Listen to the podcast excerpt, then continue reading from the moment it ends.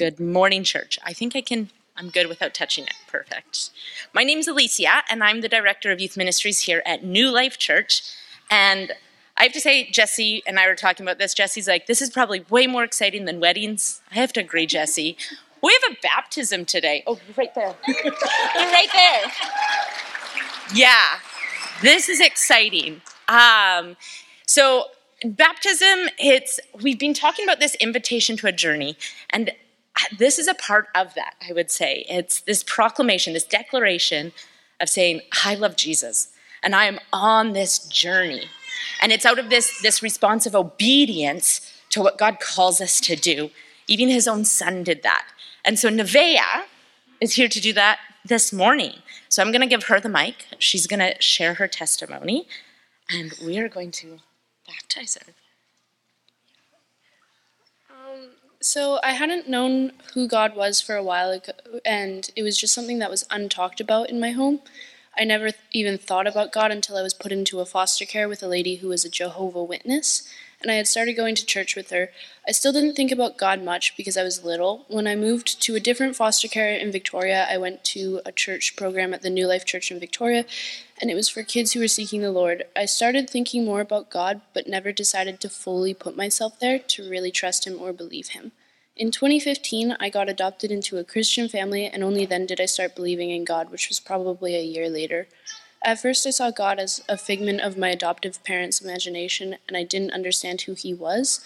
I didn't start having faith in the Lord because my parents did, but because I really believe that Jesus is our Savior who died on the cross for everyone. Once I was in grade 8, I started going to youth group here at New Life, and I have learned more about God and my faith in Him. These past two summers, I went to a camp Imadene, and it was really eye opening, and that's when I decided I wanted to be baptized. I really felt God's presence over me at camp, and I connected to people in ways I have never really expected. God has worked his way into my life through the people around me, and I have chosen to accept Jesus in my life as my Savior. The verse I have chosen is actually five verses, and they are found in Psalm 73. The reason I have chose these verses is because without Jesus, I really am a senseless animal. Um, I was so foolish and ignorant, I must have seemed like a senseless animal to you, yet I still belong to you. You hold my right hand, you guide me with your counsel, leading me to a glorious destiny. Whom have I in heaven but you? I desire you more than anything on earth. My health may, may fail, and my spirit may grow weak, but God remains the strength of my heart. He is mine forever. Psalm 73, 22, verse 26. God has been doing wonderful things in my life, including an upcoming missions trip to Guatemala, and I'm now in the Deeper program and I'm thankful He has given me this opportunity.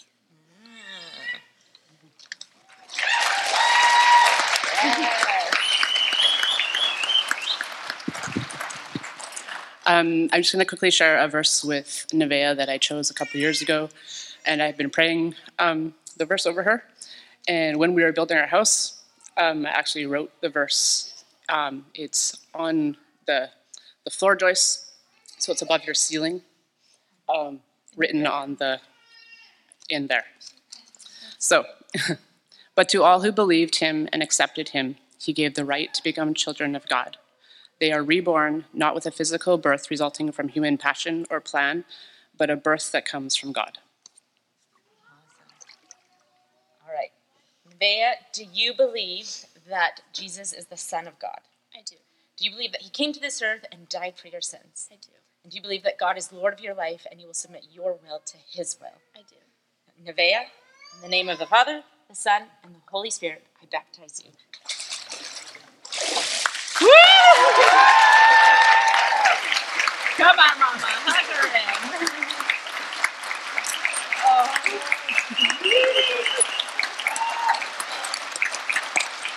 Thank you, church, for celebrating with us. Um, I'm just going to pray.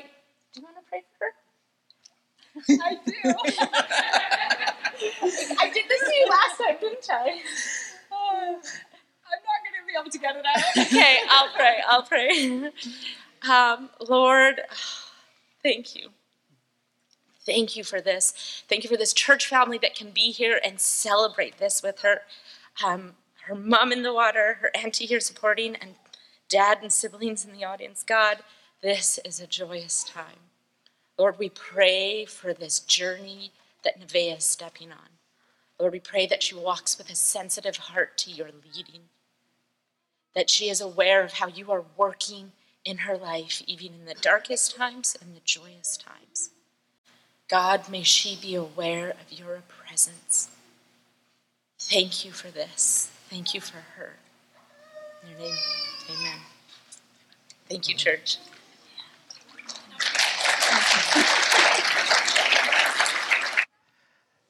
Uh, that is good stuff. Um, God is God is working in our lives. Uh, it is a reminder that that God is always up to something, even in your own life today. He's up to something, and it's really our job to be aware of that and to pursue that. So I hope that uh, you have been touched today by what you have seen and what you will experience uh, this morning. Hey, Isaac, uh, we're here to do three-ish things. Yeah, we are. So I'm uh, Scott Hemingway. I'm one of the pastors here. If you're visiting with us this morning, welcome to uh, Sunday morning. It's good. Isaac, uh, what what uh, what happened on Tuesday night? Well, on Tuesday there was a vote. There was a vote, Yeah, a vote and the vote was for what? for uh, if Simon was going to become our pastor. And what were the results? Simon hit it out of the park. Yeah, pretty exciting. It was, uh, if you weren't part of it, if you didn't read the news that came out, we want to be able to tell you that it was 99%. I mean, that's almost perfect. And we're not perfect, so, but we're close.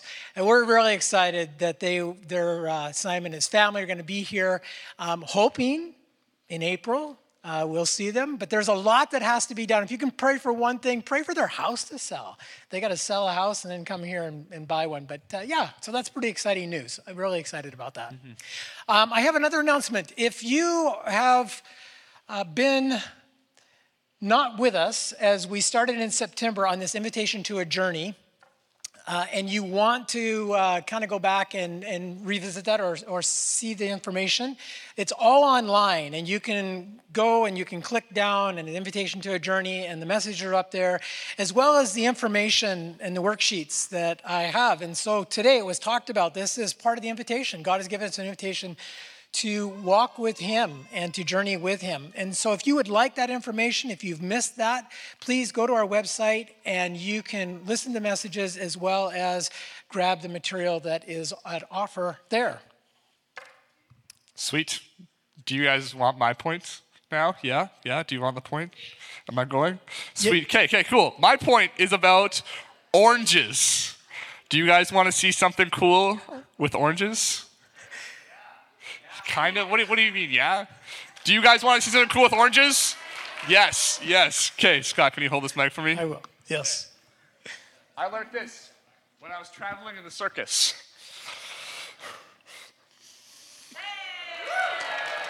Yeah, yeah, yeah. Okay, do you guys know what uh, language oranges speak? Mandarin. ah, I'm sorry. That was a horrible joke. Anyways, okay, so there's an organization out there called the Basket Society. They were funded in 1988 by a bunch of local Cowichan Valley members who saw a need in their community and wanted to fill it. And that need was hunger. Um, and so ever since then, they have been feeding hundreds of people every single year. And this December 17th, they are doing a Christmas dinner. And they've asked a bunch of people, including us, to provide an item. And our item is oranges. 500 of them, to be precise, which sounds like a lot, but it's only 25 boxes. And so we're asking as a congregation for you, if you feel led out of the goodness of your heart and by the Lord, to go out and buy oranges and bring them here by next Sunday, latest next Wednesday. Does that sound good? Good. Sick. Sweet. So you, did. Isaac, are you with me still? Yeah, yeah. Okay. Yeah, I'm there. All right, then you- excellent. So there it is. It got the announcement up there for you. We want 500 oranges by next Sunday. Uh, so please go out and buy a box, bring them here, and we're gonna uh, feed those and give them something special. So it's great.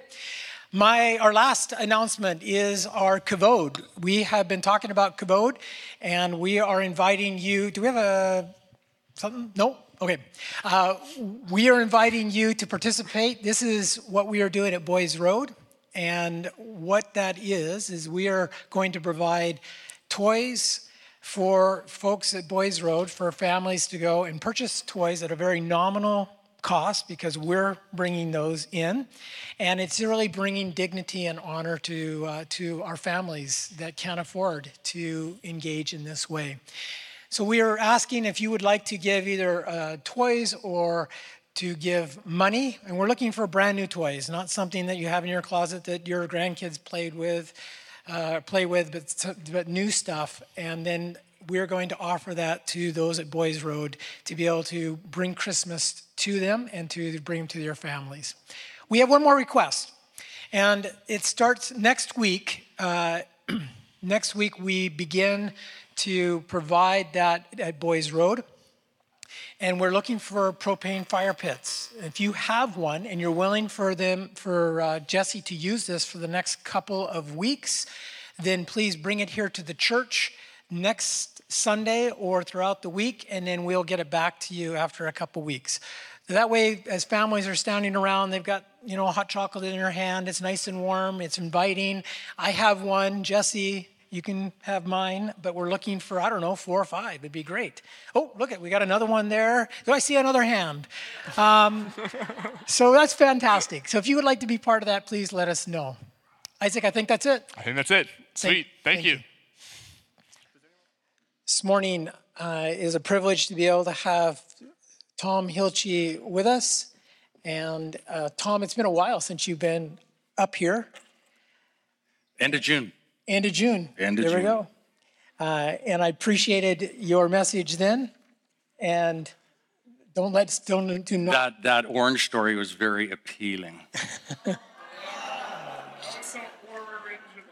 yeah, it was or or original. That's right. Tom, you are working at Camp Imadene. I am I am serving at Camp Imadene and uh, just thoroughly enjoying it there. I brought a couple of slides just to uh, do that. You you served at Camp Imadene, I but did. Yeah. uh, Camp Imadene has uh, some interesting places. Um, we had over 1,900 campers this year. I, I think the first time since COVID that that's happened, and so a number of people were there and. Uh, gave away 265 Bibles, which is pretty cool. Uh, we are invested in spiritual growth and discipleship. Uh, we had 27 students. Now, look closely at the picture. You're going to recognize some faces in there. Um, in the leadership training program, and Alicia was leading that, and some of the the the, uh, the young people from New Life were part of that program. And so it's interesting that camping ministry and church ministry and discipleship um, they, they really go together well. Uh, how many people in this year, 2022, either volunteered, attended, or worked or served in some way at Camp Imadene this summer? Put up your hands. Um, yeah, and Alicia. So thank you very much for doing that. Uh, it's great to see some of you guys uh, as well, and uh, to meet the people. But it's in, in some ways it's it's there's kind of a partnership that goes on with that, and so uh, it's pretty cool. Uh, staff, we had a number of staff there, and interesting as well, a number of the uh, permanent full-time staff are attending this church. Pretty cool pretty, as well. Pretty good. Yep. Um, and then uh, New Life Church sent 51 campers and had 19 staff and volunteers.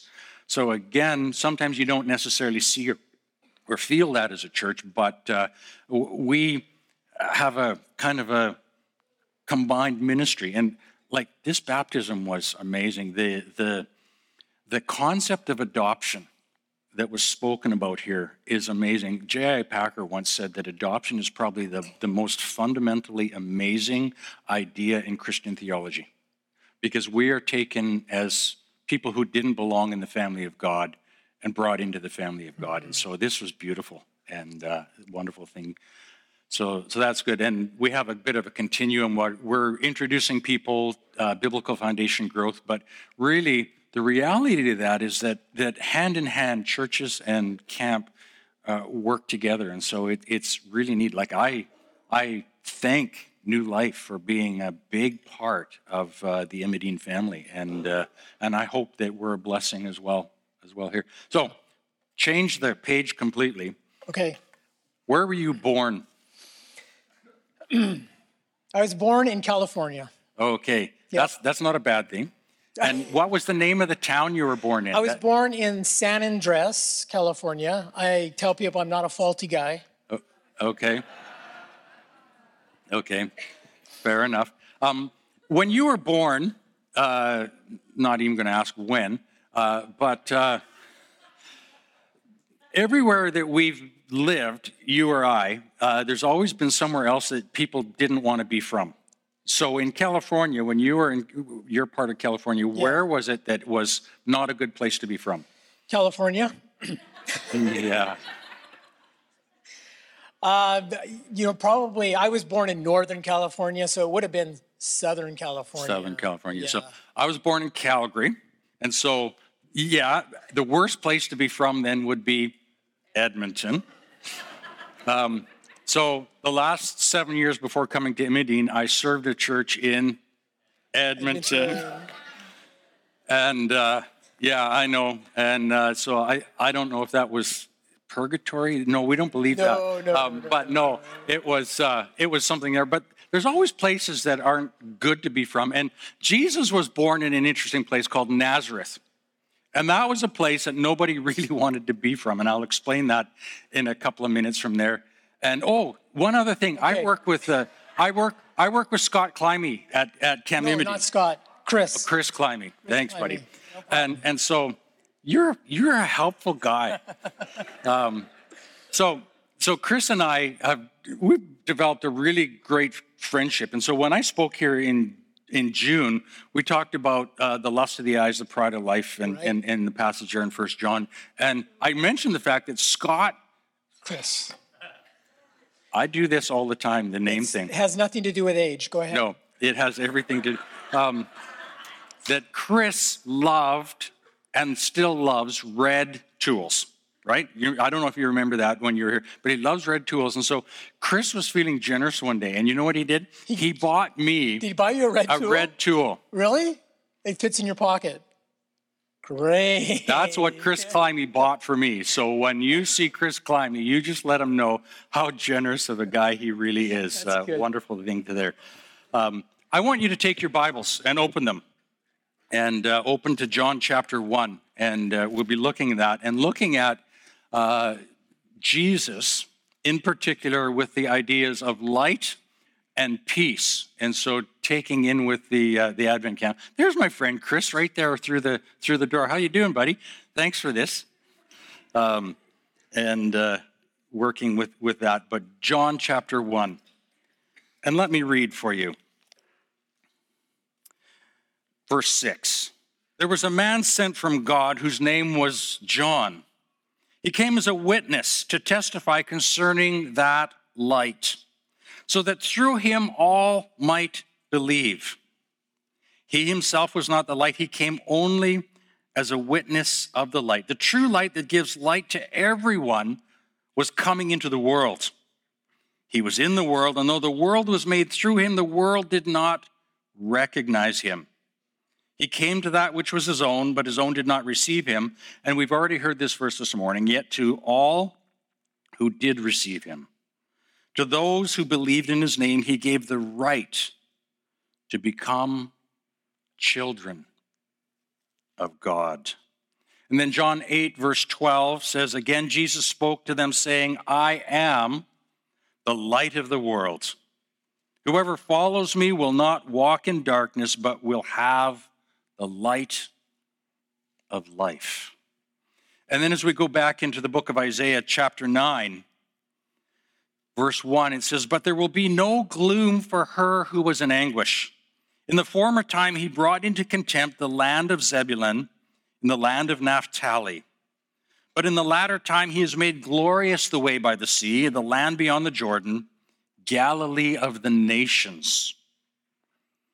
The people who walked in darkness have seen a great light. Those people who dwelt in the land of deep darkness, on them a light has shone. And then verse 6, more familiar to us.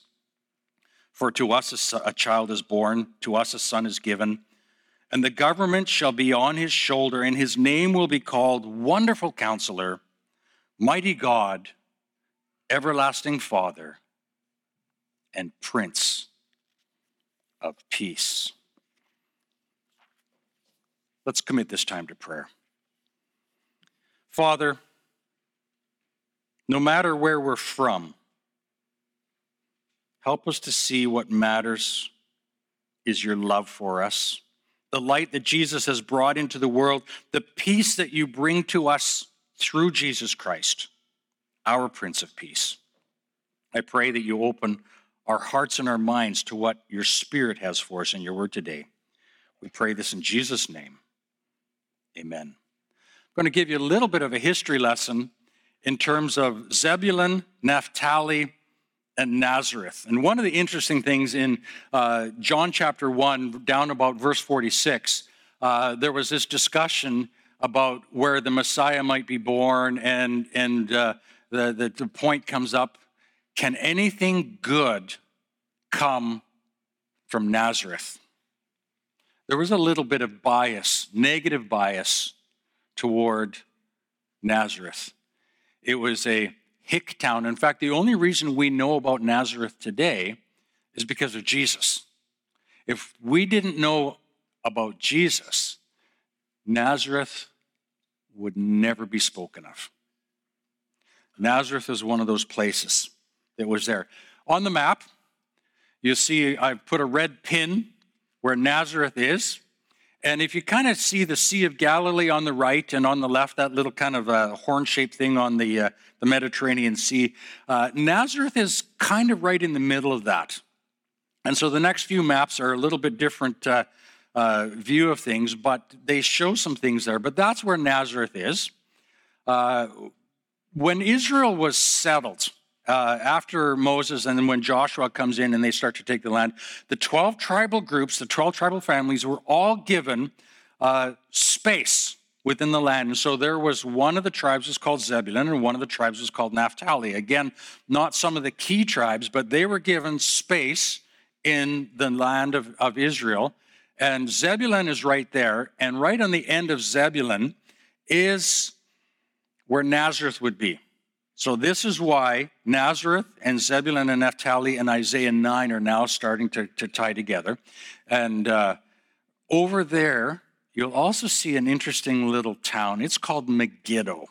And again, Megiddo, we don't really perhaps think a lot about, but this valley of Megiddo goes by another name Armageddon. That's a name we're familiar with. We know about Armageddon because in our end times, and we, we read in Revelation that this is a place that's going to be of incredible conflict and war.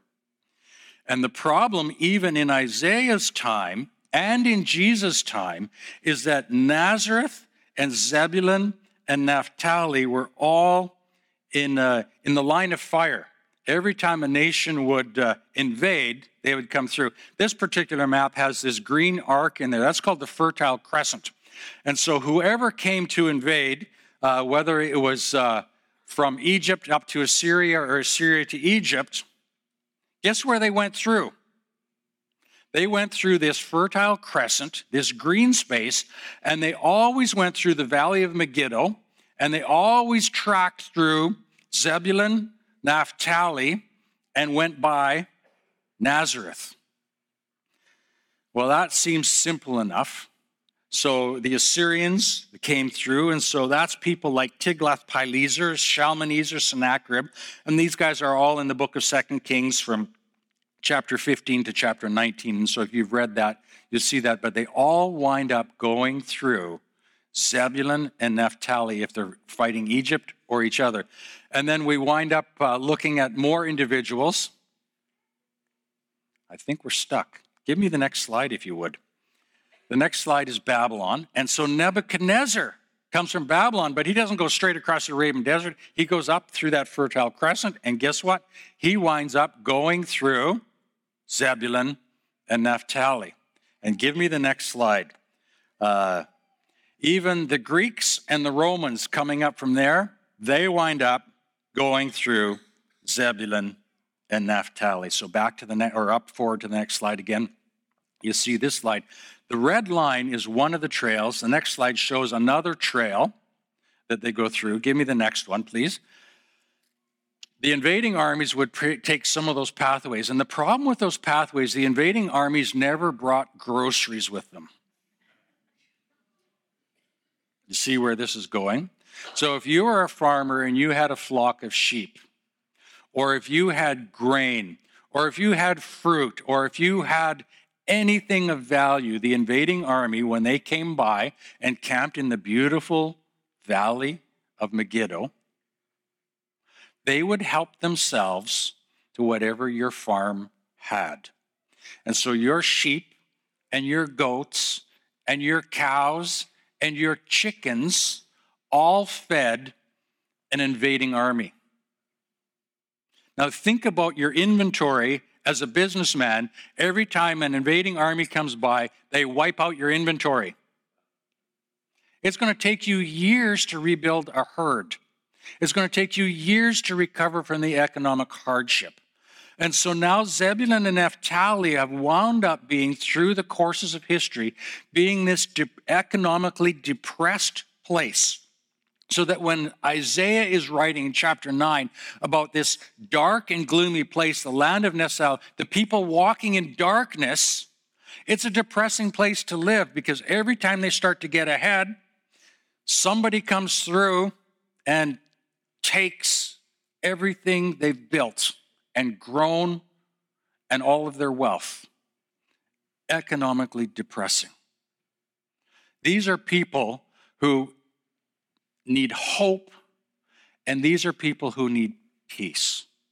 And so Isaiah 9 6 talks about the wonderful counselor and finishes with the Prince of Peace. If there would be peace and these armies would quit marching through our land, we would have the ability to grow our own food and to have some financial stability and well being.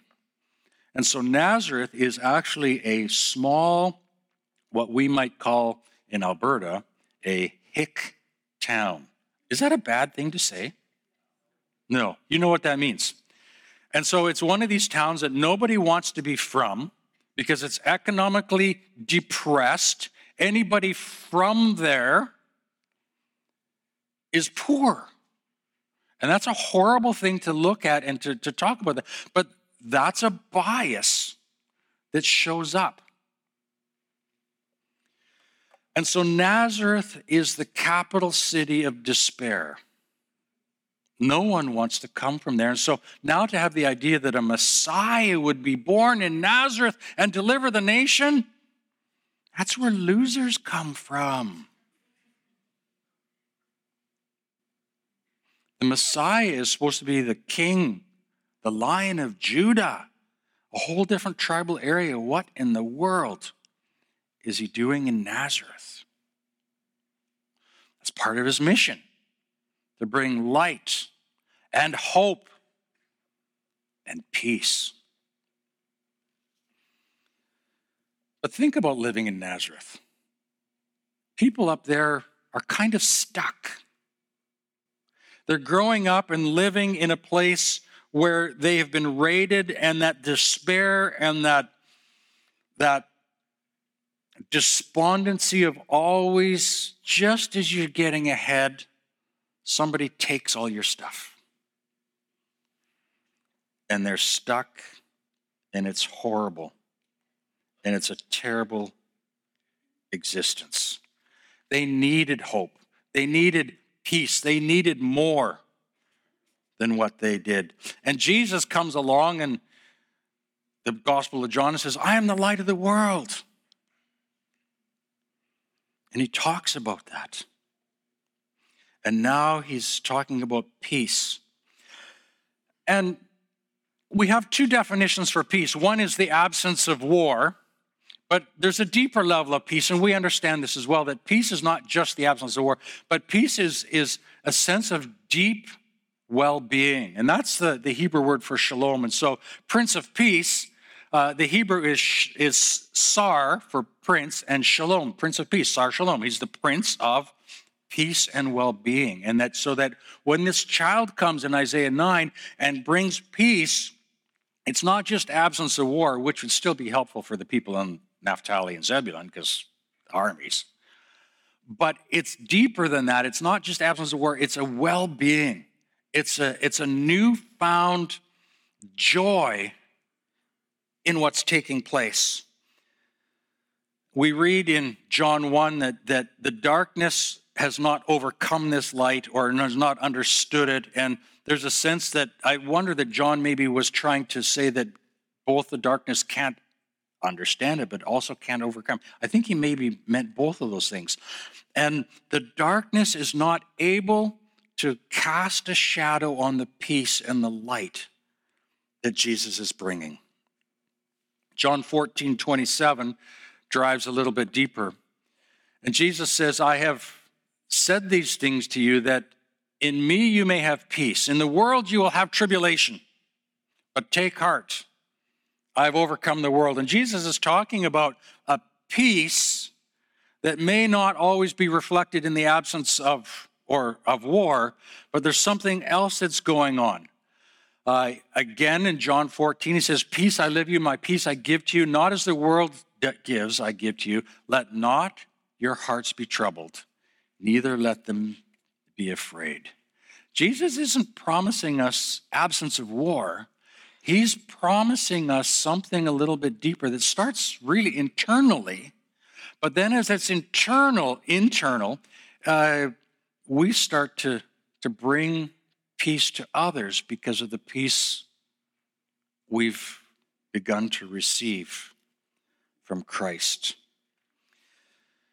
The idea of peace and shalom biblically carries a couple of ideas. First, it's a gift from God. We can't make our own peace. Now, we sort of can, but we can't make that depth of peace that is really being spoken of in the well being. It's ultimately a gift of God that God has to be involved in our lives for that peace to find its fullness. And the second one is, is that peace will ultimately blossom in eternity. So we're on a pathway that is growing in peacefulness and well being. But you know what peace is in your own life. You know your own desire for peace. You know your own desire for people around you to engage and to be part of that peace. When you close your eyes and think about areas in your own life and you go, you know what? I would like the Lord to bring peace or well being or contentment or stability or goodness. That's the kind of thing that in our prayers, and that's the kind of thing that God is gifting into our lives. So that we can be in the middle of turmoil, we can be in the middle of conflict, we can be in the middle of a train wreck of life and yet there's this spark and seed from God that is giving us peace that in the middle of the train wreck, in the middle of the adversity, in the middle of the hardship, we know God is with us. And this is where things like perseverance and contentment start to grow from. I often wonder and think about definitions, and sometimes when I think about them, I go, well, if, if peace is well being and shalom is peace and well being, what's the opposite of that? And the opposite of peace and well being is curse, the curse of sin. And you go back to Genesis 1, 2, and 3, in particular Genesis 3. All of those curses that have come because of sin talk about the ideas of, of conflict, that as we work, we will be in conflict with the environment. We've got weeds, we've got sweat, we've got labor, we've got toil, it's hardship. We no longer will enjoy what God has gifted us. Relationships between husband and wife are now going to be marked with conflict. So the opposite of peace is this, this conflict. And there's a conflict that we have between ourselves and God. Sin has created a barrier, it has created a, a, a distance, a separation. We all understand. And we desire a closeness with God. We desire this peace. We desire the hope and the fulfillment, the light. And we're, we're wanting this. And we know it only comes through relationship with God, and that relationship is brokered by Jesus Christ. He's the one who brings us there. Isaiah 9 6 comes back to there will be no more gloom for Zebulun and Naphtali, and we can throw in Nazareth. And the next slide comes in and says, The people who have walked in darkness. And you and I have walked in darkness at points in our lives. And yet we see a spark of hope and light in Jesus. The land who have dwelt in a land of deep darkness, on them a light has shone. And then Isaiah 9 6 says, the, uh, it's the next slide for me. For us a child is born, to us a son is given, and we have the Prince of Peace. Is that your desire for yourself? Is that your desire for others around you? That the Prince of Peace would be there? John brings us back to that. John chapter 1, verse 12, and I have a slide for that. To all who did receive him, who believed in his name, he gave the right to become the children of God. And then the next verse, John 3:16, very familiar. God so loved the world, gave his only son that whoever believes in him should not perish, but have eternal life. This is the seed of peace. And the next verse, the conclusion of John, the Gospel of John. John gives us the purpose statement of why he wrote John.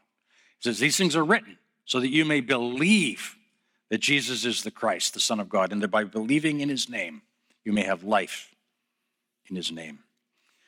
And here's what I want you to think about this morning. I want you to think about someone that you can pray for, someone who's near and dear to you, maybe a family member, maybe a neighbor, maybe a, a coworker, maybe just someone in your life who is near and dear to you that is not experiencing the peace of God in their lives. We all know people like that. Think of that person, and when you think of the Prince of Peace, ask that the Prince of Peace would become real in their lives, but that the Prince of Peace would become real in their lives because you are experiencing the peace that the Prince of Peace has brought you, so that you become now the example of the Prince of Peace in their lives. And the second thing to pray for will be that the Prince of Peace will visit and reside in our own, at times, agitated and troubled lives. Because sometimes we need a, a lot more of that peace in our own lives.